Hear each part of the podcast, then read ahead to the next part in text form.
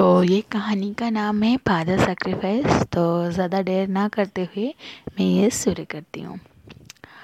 ये कहानी एक बेटी की है और एक पापा अपने बेटे के लिए क्या कुछ नहीं कर सकते, एक माँ बाप अपने बेटे के लिए क्या कुछ नहीं कर सकते आप इस कहानी में महसूस करेंगे। तो ये कहानी है ये कहानी है एक लड़की जिसके नाम है कामना। वो दिखने में भी बहुत सुंदर थी और बहुत अच्छी पढ़ाई भी करती थी। पर वहाँ पर जो लोग थे, उन, वो अपने बेटियों को बहुत ज़्यादा पढ़ाई, लिखाई नहीं करते थे। वो सिर्फ़ अगर बेटी सोलह की हो जाए तो उसे मैरिज कर दिया करते थे। पर उनकी माँ बाप कामना के माँ बाप ये नहीं चाहते थे। वो, हालाँकि वो गरीब थे, वो फ़ार्मिंग करते थे, पर फिर भी वो अपनी बेटी को पढ़ाना चाहते थे। एक, वो अपने बेटी के लिए सिर्फ़ एक ही एम देखते थे और वो है कि अपनी बेटी को डॉक्टर बनाना चाहते हैं क्योंकि वहाँ पर कुछ मतलब उस रोग के बारे में, किसी को, उस डिज़ीज़ के बारे में किसी को कुछ नहीं पता था। और धीरे धीरे करके लोग मरे जा रहे थे तो तो बस वो ये सोच लिए कि उस, उन, उस बेटी को वो सिर्फ़ डॉक्टर ही पढ़ाएँगे और उनके गाँव में कोई हॉस्पिटल नहीं है। लोगों की अगर तबीयत ख़राब हुई तो उनको लेकर मतलब दूसरे गाँव जाना पड़ता था। तो इसलिए उनकी पिता ने ये सोच लिया था कि उसे मेडिकल ही पढ़ाएँगे, पर उनको कुछ आइडिया नहीं था। वो बहुत ही सीधे साधे थे, रूरल एरिया के रहने वाले थे तो उनको इतना आइडिया कुछ नहीं था। तो कामना अभी ट्वेल्थ की एग्ज़ाम दी है, और वो अब दौड़ती हुई आ रही है। पापा पापा, आपको पता है, मैं ना पूरे गाँव में और पूरी क्लास में, मैं टफर आई हूँ। और आपको पता है, मेरे मार्क कितना आया है? Ninety eight percent. मतलब मुझे कुछ समझ नहीं आ रहा बेटा। टफर का मतलब क्या होता है? पापा, टब्बर का मतलब तो यही होता है ना कि मैं सारी गाँव में अब्बल आई हूँ, पूरे गाँव में। और सिर्फ़ गाँव में नहीं यहाँ पर जो हमारे हमारे जो डिस्ट्रिक्ट है कटक, यहाँ पर सारे डिस्ट्रिक्ट के बच्चों से मेरा रैंक पहला है। रैंक वो क्या होता है बेटी? मतलब मैं प्रथम स्थान पर हूँ। ओके। समझ में आया अब आपको? छोड़, तू अच्छे मार्क ले, तू अच्छा मार्क है ना? हाँ बे हाँ पापा, बहुत अच्छा। अच्छा ठीक है फिर। पापा, आपको पता है हमारे गुरु जी ने अभी आप लोग को बुलाया है कि आपको ना एक बहुत ही अच्छा प्राइज़ देने। प्राइज़ पर क्यों? वो मैं सारी पूरे डिस्ट्रिक्ट में टप्पर आई हो ना मतलब पूरे ज़िला में तो इस इसीलिए सच में हाय मेरी बेटी।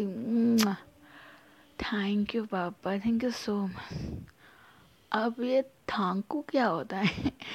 पापा, वो थैंक यू नहीं, वो थैंक यू है। क्या बात कर रही है बेटी? मुझे कुछ समझ नहीं आ रहा। ठीक है, हम कल जाएँगे और वो लेके आएँगे ओके और हाँ बेटी, वो सब कुछ तो बाद में है। अब अब तू एक बात बता, मैंने आज तक तेरी कोई ख्वाहिश पूरी ना कर पाई। हाँ पर अब तू बता, तू, तुझे क्या चाहिए? अब मैं ला कर दूँगी तुझे। पापा, मेरे पास तो कोई अच्छी ड्रेस पहनने को है नहीं। मतलब इतना अच्छा ड्रेस नहीं है मेरे पास। इसीलिए मैं चाहती हूँ आप एक अच्छी सी, महँगी वाली ड्रेस लेकर आओ ठीक है बेटा, मैं ले आऊँगी। फिर कामना घर के अंदर जाती है और कामना की माँ आती ओ जी, क्या बात कर रहे हो हाँ? ड्रेस नई ड्रेस कौन सी नई ड्रेस लाओगे तुम? तुम्हारे पास पैसा है? अभी हमें वो हमारे जो मालिक हैं, वो तो अभी तक हमें एक रुपया नहीं दिए। तुम्हारे पास कहाँ से पैसा आएगा अरे यार अरे तुम इतना फ़िक्र क्यों करते हो? मैं हूँ ना। क्या तुम हो हाँ? तुम्हारे पास पैसा है? कहाँ से लाओगे इतने पैसे? तुम काम नहीं के मान, तुम अपने काम करो। मैं अपने बेटी के लिए कहीं से भी लेकर आऊँगी। बस तुम अपने काम करो। ठीक है भाई, हमें कौन अब पूछता है? तुम जैसे और तुम्हारे बेटी। ठीक है। फिर कामने के बाप, कामने के पिता रास्ते पर ऐसे चलते हुए, मैंने बेटी को तो बोल दिया कि मैं अच्छे से ड्रेस लेके आऊँगी। पर कहाँ से लाऊँगी इतने ड्रेस? इतने अच्छे ड्रेस? ठीक है। मैं देखती हूँ, अगर कहीं पर हो जाए तो। फिर कुछ समय के बाद पापा कामना के पापा उसके लिए एक अच्छे से ड्रेस लेकर आते हैं।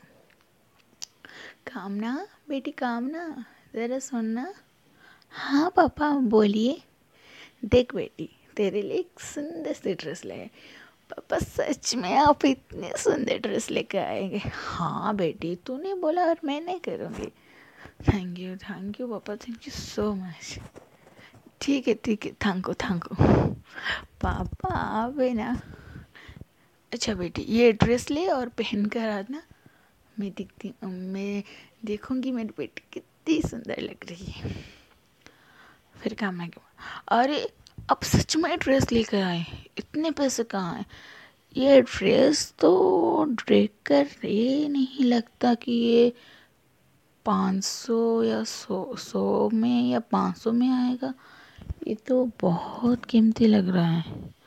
हाँ कीमती है तो वो तीन हज़ार लिए। क्या?